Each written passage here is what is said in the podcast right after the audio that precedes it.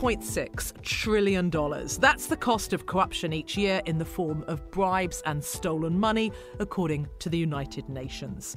And look around the world, and there is no shortage of examples. Past President of Indonesia, Mohamed Suharto, thought to have filched up to $35 billion from his people. Past President of the Philippines, Ferdinand Marcos, thought to have embezzled up to $10 billion. And this is not a problem of the past. The Malaysian Development Bank, 1MDB, is at the centre of a still unfolding scandal of corruption and money laundering, with allegations that up to $4.5 billion was appropriated from the country's coffers. The amounts stolen are staggering but they pale into insignificance compared to the sums taken from ordinary Russians by President Putin and his cronies. That's the opinion of former financier turned campaigner Bill Browder. He used to be a capitalist, driven by money, making millions. But all that changed. I asked him to start at the beginning. So I moved to Russia right after the Berlin Wall came down. I set up an investment fund uh, called the Hermitage Fund it grew from nothing to becoming the largest investment fund in the country. However, the companies I was investing in all turned out to be crooked. Russian companies were crooked, and the managements of these companies, the oligarchs, were stealing money in the billions of dollars out the back door. And so I started to challenge the corruption um, in order to be a responsible investor. And what, what year was this? Um, I got there in 1996. We started openly challenging the corruption in 1999. And for a while, when Vladimir Putin first came to power, he liked the fact that we were challenging corruption because we were going after his enemies. The oligarchs. The oligarchs were stealing money from me and stealing power from him. And even though I've never met Putin, there's an expression your enemy's enemy is your friend. And so he would he would come in with all guns blazing against the oligarchs whenever I would expose them from about 1999 uh, to 2003. And so when you say these oil oligarchs were stealing money, how did they do it? Well, for example, Gazprom. Um, it's the largest gas company in Russia. Still big chunk owned by the state? Uh, majority owned by the state. So, so Gazprom um, has a bunch of enormous gas fields. Let's say they, they would the management of the company would stick a gas field into a subsidiary company. And then one day the subsidiary company would come along and say, um, uh, to the parent company, we'd like to buy a couple of Range Rovers. And um, the parent company would say, no, no, no, we can't do that, too expensive. And so they say, okay, we're going to do a new share issue. And so they say, for $200,000, we're going to sell new shares equal to 50% of the company. And Gazprom, the parent company, won't participate. And then the brother of the CEO buys the new shares um, for $200,000 and ends up owning half of a gas field that's say worth $4 billion that he paid $200,000 for. Is that a real example? That's a real example. And because Gazprom majority owned by the state, that's money that should have gone to taxpayers, Russian citizens, and didn't. It was taken by the brother of the CEO. Half of the company was owned by the state. The other half of the company was owned by people like me. Everybody was getting robbed, and um, it shouldn't have happened. And and um, and so the best way to stop it from happening was to take that example, share it with a journalist. Journalist writes it up. All of a sudden, um, there's a scandal. And after enough of these scandals. And how many scandals were there? You've given us an example of Gazprom that $200,000 he owns half of a gas field worth billions. Is this unusual? This was happening in every different aspect of, of every different important company in Russia. At Gazprom, there was like, you know, 50 more examples. At the National Electricity Company, there was 50 examples. At the National Savings Bank, at the oil pipeline company, basically. Uh, so, so, uh, did you ever do the maths and work out how much had been stolen from by these kleptocrats, by these oligarchs from the state? Well, I believe that over the last 20 years, um, about a trillion dollars has been stolen by the people closest to Putin from the Russian people. That's an astonishing number, Bill. Well, it's particularly astonishing when you look at the effect that it's had on, on the regular people of Russia. So, this is money that should have effectively gone to the people of Russia. And so, as a result, the, the male life expectancy during the 1990s was like 57 years. people, you know, they didn't have any heart medi- no, no heart medication at the hospitals. If you needed a, you know, simple procedure, you couldn't get it. On the main highway from Moscow to Estonia, part of the road's not even paved. I mean, you know, it's it's just crazy. It's just crazy how everything the, the state has been completely hollowed out because all the money that should have gone to the people of Russia has gone to a group of about a thousand people. So you were having this battle with the oil oligarchs. What happened then? And the first few years, backed by Putin because he wanted to take political power back from the oligarchs. They were getting too powerful financially. So, so it, was, it, it went well. Then what happened? Well, so then, then there was a moment in time when Vladimir Putin decided that he wanted to win the war with the oligarchs. In order to do that, he arrested the richest oligarch in Russia, a man named Mikhail Khodorkovsky. He was the owner of an oil company called Yukos.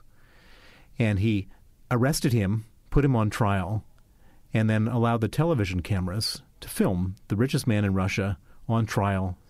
And when you're on trial, you sit in a cage. So the television cameras have this guy sitting in a cage. Now imagine you're the 17th richest oligarch in Russia. You turn on your TV and see the richest one sitting in a cage. What's your natural reaction going to be? Someone going to focus the mind. certainly focuses the mind. And they're all so after Khodorkovsky was convicted and sentenced to 10 years of hard labor in Siberia, the other oligarchs went to Putin and said, Hey, Vladimir, You're my best mate now. h- how, how can we avoid that like same thing happening to us? And, and Putin said, That's real, real simple 50%. Not 50% for the Russian government or 50% for the presidential administration of Russia, 50% for Vladimir Putin personally. And at that moment in time, Putin became the richest man in the world. So how do you know that? So so you have accounts that have to be filed for Gazprom and you can look through those accounts and you can do forensic accounting and you can work out that there's you know the, the money stolen. How do you know then the deal was for the money that's stolen half goes to Putin? How do you know he's the richest man in the world? First of all, it's very important to know that Putin doesn't have his name on anything. So, because if he if he had his name registered on a bank account in Switzerland or an asset share registry, then somebody could wave around that piece of paper and blackmail him. And Putin, who is the sort of former KGB agent, king of blackmail, knows that he doesn't want to ever have anyone have that power over him. And so all of his arrangements are done through what I call oligarch trustees. These oligarchs who gave him 50% hold 50% for him. How do we know that? We, we, we can't prove it exhaustively, but we can prove it anecdotally. So, for example, there is a an enormous dwelling. I don't want to call it a house because it's it's Palace? palace, maybe uh, yeah, palace, Chateau. chateau on the Black Sea near Sochi. This construction um, cost a billion dollars, a billion dollars to build. It's probably the most expensive private residence in the world. This construction, this palace, the chateau, whatever you want to call it, was built for Vladimir Putin, and the person in charge of the accounts, doing all the construction and paying all the suppliers, is a man who fell out with Putin and fled the country with the documents. And he's been on the record with the documents showing that this is Vladimir Putin's palace and it was paid for by Russian oligarchs. And that's just one of many examples. There's another great example. Vladimir Putin's best friend from childhood is a man named Sergei Roldugin. Sergei Roldugin is a cellist. And when the Panama Papers came out, um, every country had its sort of star. And the star of the Russian part of the Panama Papers was Sergei Roldugin, Putin's best this. friend. He's a cellist. And when you get down, down into the details and look at all these um, documents from the Panama Papers, you have these enormous financial transfers to Mr. Roldugin, which amount to $2 billion. That's a good salary for a cellist. He's the wealthiest musician in the world and by far the wealthiest cellist. All sorts of young people now going out to take, take cello lessons in Russia. Um, but Roldugin, uh, if you read the documents, so here's a cellist, and he's getting paid a $76 million investment advisory fee from an oligarch. Uh, What's he doing? He's not investment advising anybody. He's a cellist. And it's obvious that, that, that this is part of the Putin trustee arrangements. Okay, so an astonishing trillion dollars stolen by Putin and his oligarch makes from the Russian people over the last 20 years. Does that make his regime the biggest kleptocracy there is?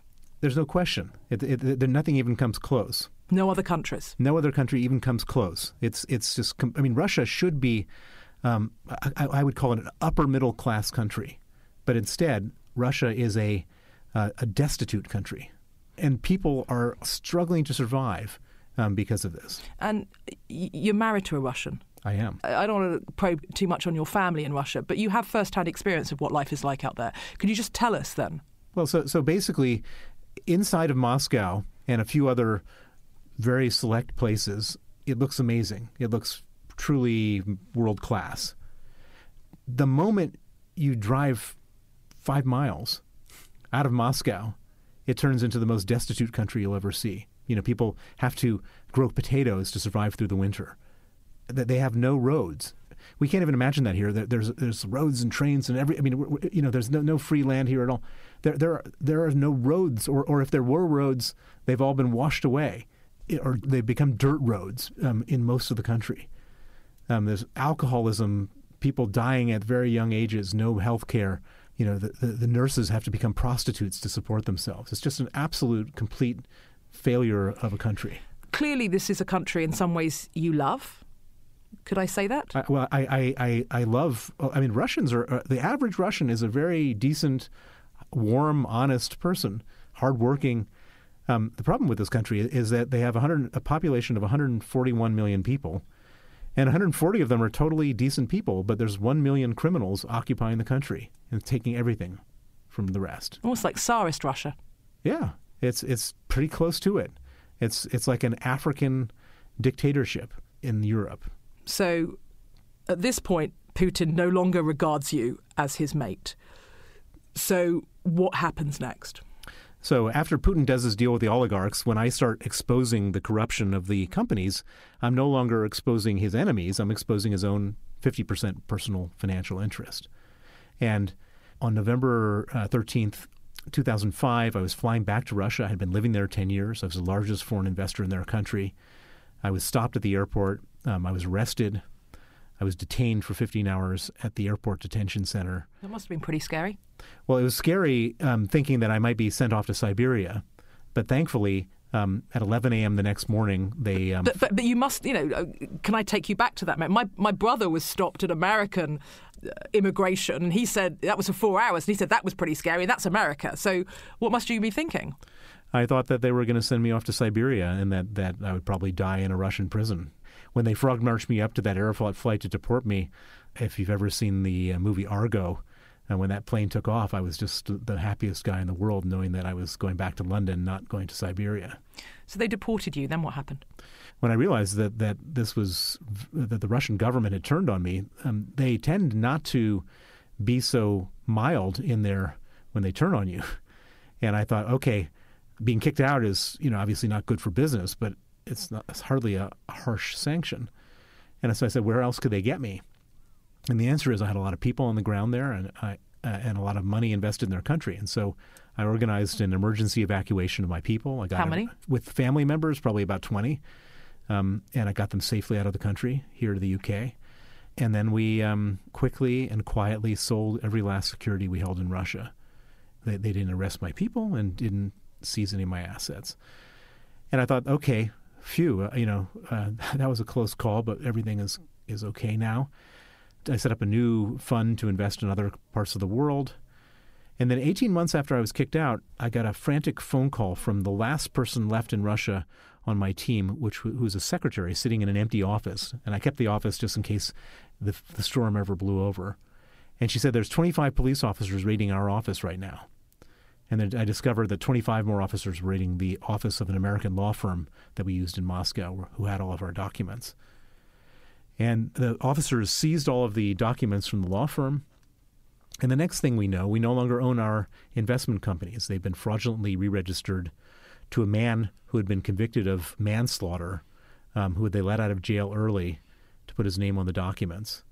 The police basically seizing our documents, working with a murderer to steal our companies, which were empty at this point because we had gotten everything out. But they didn't know that. And so at this moment, I'm terrified, not for economic reasons. I'm terrified because uh, if the police are working with murderers to seize our companies, God knows what else they're going to do. And um, I hired the smartest lawyer I knew in Russia, who was a young man named Sergei Magnitsky. And Sergei uh, was one of these people who could do 10 things in the time it took others to do one. And I asked him go investigate and figure out what they're doing and help me stop it, because this is pretty horrifying. And so Sergei goes out and he does a, a very uh, rigorous investigation, and he figures out the answer. And there were two parts to their scam. The first part was they wanted to steal all of my money, but they got to me too late. They, they, when, when they went to all of our custodians and banks in Moscow, there was no money left. However, Sergei discovered that the second part of their scam did work. And this is truly cynical. The second part of their scam was that after I sold everything in Russia, and we had we declared a profit of a billion dollars to the Russian government, and we paid two hundred and thirty million dollars of taxes to the Russian government. And what Sergei had learned through this investigation was that the two hundred thirty million dollars of taxes that we paid, the people who stole our companies went back to the tax authorities and said um, there was a mistake made in the previous year's tax filing. Um, they, the companies didn't earn a billion dollars; they earned zero. They came up with some c- clever, illegal way of presenting that, and they said, therefore, the two hundred thirty million dollars of taxes paid last year was paid in error. We want it back. We want it back, and so they applied for a two hundred thirty million dollar tax refund, which was the largest tax refund in the history of Russia. They applied for it on the 23rd of December 2007, two days before Christmas, and it was approved and paid out the next day, Christmas Eve, the largest tax refund in the history of Russia. And we were just amazed. I mean, the, this wasn't our money that was being stolen. This was the Russian government's money that was being stolen. Can they now come after you because they say, well, you haven't paid the tax? Well, um, they, have they've, they've done all sorts of crazy things since then. But let me tell you what happened next. So, so, so Sergei um, testified against the police officers involved, think, thinking that you know this is a crime against my country. I should be you know sort of uh, you know patted on the back for exposing this.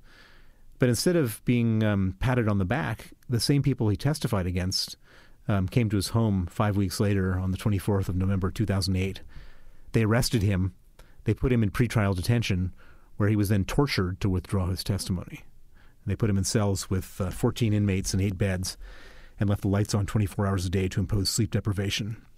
They put him in cells with no heat and no window panes in December Moscow, so he nearly froze to death. They put him in cells with no toilet, just a hole in the floor where the sewage would bubble up. They moved him from cell to cell to cell in the middle of the night. And the purpose of all this was to get him to withdraw his testimony against the police officers and they wanted to get him to sign a false confession to say that he stole the money and did so on my instruction. And Sergei absolutely refused to do that. He was a man of, of incredible principle and integrity. And for him, the idea of perjuring himself and bearing false witness was just not something he would do. And as a result, the torture got worse and worse and worse. Um, he ended up getting terrible pains in his stomach, um, losing 20 kilos, and being diagnosed as having pancreatitis and gallstones. He needed an operation the operation was scheduled for the 1st of August 2009. Um, they came to him right before the operation, again asked him to sign a false confession. Again, he refused. In, in retaliation, they moved him to a prison that had no medical facilities. And at that prison, his health went into a terrible, unbelievable downward spiral. He went into constant agonizing pain. They refused him all medical attention. He and his lawyers wrote 20 different desperate requests for medical attention. All of those requests were either ignored or denied in writing. And on the night of um, November 16th, 2009, he went into critical condition. And on that night, the authorities um, put him in an ambulance and sent him to a different prison. But instead of putting him in the emergency room, uh, they chained him to a bed, um, and eight riot guards uh, came into the cell and beat him with rubber batons until he died. That was November 16th, 2009. He left a wife and two children. He was 37 years old. You say this quite calmly, but what, what are you feeling inside you? Rage. I feel rage 10 years later. Um, I, I, I, could not, in my, um, in my, after, after hearing the, the news of his murder the next morning, I couldn't carry on with my life the way it was before. I, this uh, is a life changing. Completely. As a For dev- you. Uh, completely changed my life 180 degrees. I, I, I made a vow the next day to his memory to his family and to myself that I was going to put aside everything else I was doing and devote all of my time, all of my resources, and all of my energies to go after the people who killed him and make sure they face justice. And that's what I've been doing for the last 10 years. I'm no longer a businessman. I'm a full time justice activist, and um, and that's that's all I've been doing. A capitalist to an activist via a communist grandfather. Yeah, I think I'm, it's it's uh, it's a it's I'm, a, I'm in a, a, group of one. There's very very very few hedge fund managers that become human rights activists, and certainly none whose grandfather were the head of the American Communist Party. So the Magnitsky Act, what does it do? When did it make come into American law? This is this was your response to what happened. Well, I first tried getting justice in Russia, and Putin got involved personally, circled the wagons, exonerated everybody um, promoted and gave state honors to some of the people most complicit. And so I said, if we can't get justice inside of Russia, we need to get justice outside of Russia. And how do we get justice outside of Russia? Well, the answer is the people killed him for money. They killed him for $230 million. And they don't keep that money in Russia, they keep it in the West. And this is a general thing of kleptocracy. The states they steal the money from they don't leave it there. They always take it out because yeah, they, they in the future take, somebody else might take, take it from them. It was easy to steal; it'll be stolen from them. Exactly. They, so they, always take it out the country. They, like rule of law when it comes to their money. not, but, the, but, they don't like rule of law in their own countries because they like to steal the money. Right. They, they'll steal, kill, imprison, torture for the money. But then they want to enjoy the money in the West where their money is safe, where their family is safe, where they can enjoy a rule of law, property rights, and all the good things that we have to offer. So, pretty much all kleptocrats money launderers, whatever. They, they don't leave the money there. They always bring it into the Western banking system. Always, and this is the weakness. Always, always, always. It's the weakness, but it's also the opportunity. They have to bring it into the yeah, Western banking right. system, which gives us or gives you Leverage. an opportunity. There, there we go. So there, this is the Achilles heel. During, during the um, Khmer Rouge, they weren't going on vacation to Saint Tropez. But I guarantee you, all these guys in Russia who were involved in Sergei Magnitsky's killing are going to Cyprus and Saint Tropez and Aspen and all sorts of other London Home, Mayfair. Exactly. Educate their children at British private schools. Uh, exactly. Swiss private schools send their girlfriends on shopping trips to Milan, to send their wives to Miami. They love the West. They love the safety, security, and property rights of the West. And, and, and you, you, you thought this is the way to go after them. This is the way to go after them. This is what they covet. And I, I went to Washington shortly after Sergei was murdered, and I told the story of what happened to him to two senators a Republican Senator, John McCain, who's no longer with us, and Democratic Senator uh, Benjamin Cardin, who is still in, in the Senate. And I told them the story, and I said, Can we freeze the assets and ban the visas of the people who killed Sergei Magnitsky? And they said, Yes we make legislation in Washington. And they created the Magnitsky Act, which was originally just for Sergei Magnitsky. And they launched it. And the moment when they launched it, all these other victims started coming forward and, and saying to the senators, You found the Achilles heel of the Putin regime. This is what they care about. They're, they care about their money. Can you sanction the people who killed my father, my husband, my brother, my aunt? But the law is it just going after those that killed Sergei Magnitsky, or, or is it a more generally written law? Well, so after about a dozen of these people came forward, these two senators said, "Wait a second, we're onto something much bigger than the Magnitsky case. This is this could apply to all human rights abusers in Russia." And so they widened. They added 65 words to the law to include all gross human rights abusers in Russia. And there wasn't a pro-Russian murder lobby in Washington at the time. and uh, when it went for a vote, it passed 92 to four in the Senate. It passed 89% of the House of Representatives, and it became a federal law on December 14th, 2012. Pretty pretty soon after the, the murder of your lawyer. It was, it was lightning speed compared to anything else has ever happened. And, and, and the probability of getting a law passed in the United States, it's like harder than winning the lottery. Okay, so what does the law do now then? How can it be used? Well, so what happened was after the law was passed, Putin went out of his mind. He got crazy. He banned the adoption of Russian orphans by American families. He made it his single largest foreign policy priority to repeal the Magnitsky Act. And these two senators said, wait a second.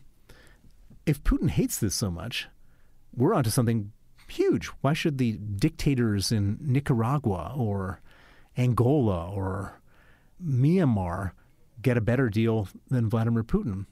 Let's expand this to all these guys. And let's also expand it from human rights to kleptocracy. And that became the Global Magnitsky Act. And the Global Magnitsky Act, um, again, uh, you know, who, who could argue against it? In December of 2016, as President Obama was out the door, the Global Magnitsky Act was signed into law and now applies to bad guys everywhere. And on the same day as the Global Magnitsky Act was signed into law, the Estonian parliament unanimously approved an Estonian Magnitsky Act. And then following that, the Canadians unanimously approved a Canadian Magnitsky Act, a global Magnitsky Act. And then after that, the Lithuanians, and then the Latvians, and then here in the UK. And very recently, the um, uh, EU has now approved in principle an EU Magnitsky Act. And this has become the absolute sort of technology for dealing with bad guys, kleptocrats, and, and killers because um, they keep their money in the West.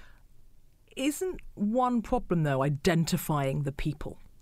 You know, you talked about Putin. His name's never on a bank account. His name's never on a company register. His, you know, it, it, there's global banking industry, um, many corporates. There are regulatory and tax havens all over the world, and, and the, the, problem is finding the people. Isn't that you know finding where the money's gone, and, and the name associated with the money? Yes, sometimes yes. I mean, so money laundering. I'm told on the side of your office there is lots of names and lots of arrows and lots of companies, shell companies, and various tax and regulatory havens. You're trying to work out where the money goes. Well, everything leaves an indelible trail. It's just a question of how hard you have to work to get to that, that information. And there's a lot of people working on the other side. There's lawyers and company formation agencies and PR people and investigators in London all working for the bad guys trying to help them hide their money. But we've been working for 10 years trying to find the money in the Magnitsky case, and we found it all. And, and we found everything. You and found it all? We found it all. And there's a ton of, of people who were complicit in the West in this whole thing.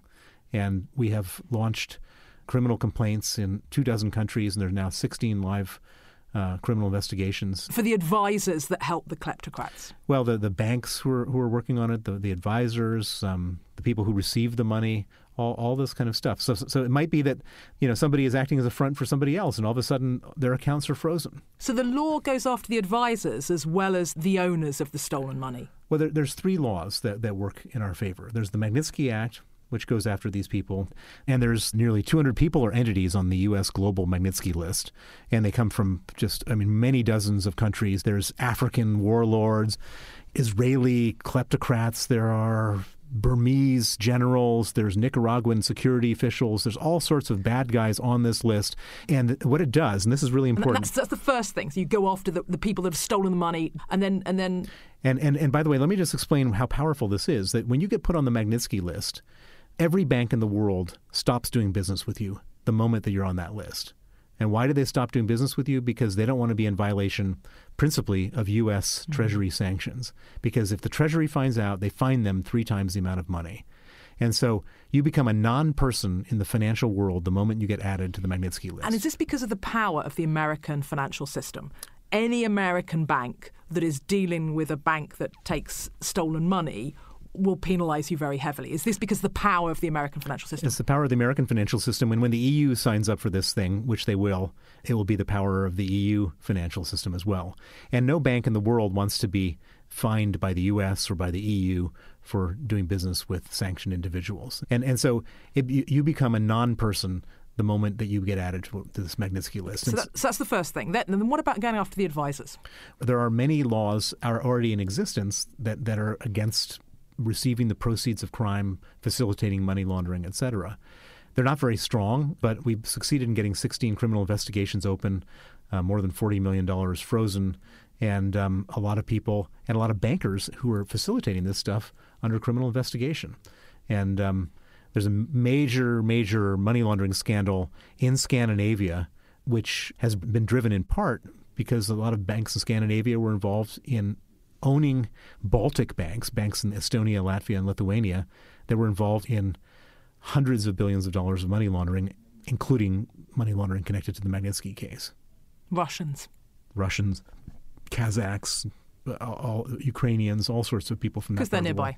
What happens is uh, the, the, kleptocracies of Russia and all the former Soviet countries, where where like there's no rule of law, they needed EU countries in which to send money to. They can't you can't send money from Russia to London to buy a Belgravia house because there are certain standards at, at, British banks. However, you can send money from Russia to Moldova to Cyprus to Estonia to Latvia and then to London. And then by the time that it gets some banker in London gets a, a transfer from Latvia in a let's say a UK registered company, they're not asking any questions anymore.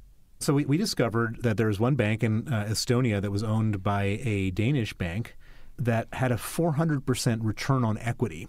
Now, this may not mean anything to anyone other than a financial analyst like myself, but ba- basically, a bank um, well, it basically means for every pound of capital that you have, you're making four pound a year, right? Which is extraordinary in a world of interest rates where you don't even get a penny back a year. Right, right, exactly. So, so I mean, it's just it's just phenomenal. Any any finance director would look at that and think to themselves, well, I mean, a highly successful bank, you know, that's really doing well would have a 15 percent return 15, on equity. 15, not 400. Right, exactly. And so, so this little branch down in Tallinn in Estonia had a 400 percent return on equity, and this was going on for years. And and like the guy at the head office um, either knew about it and just d- didn't, um, you know, just wanted. I mean, he was just too happy with the money, or he was too stupid to even ask the question. Bill Browder speaking to me. And his story doesn't finish here. It should be noted that the Russian cellist Sergei Roldugin has denied that he is close to any Russian public figures and that he is not a businessman. The Kremlin has also suggested that the recent, what they call information attack against Roldugin, and I quote, does not correspond to reality please click onto part two to hear the rest from Bill, but also to hear from Max Heywood from anti corruption campaigning organisation Transparency International, and also Mark Campbell, Director of Capacity Building at ICAEW.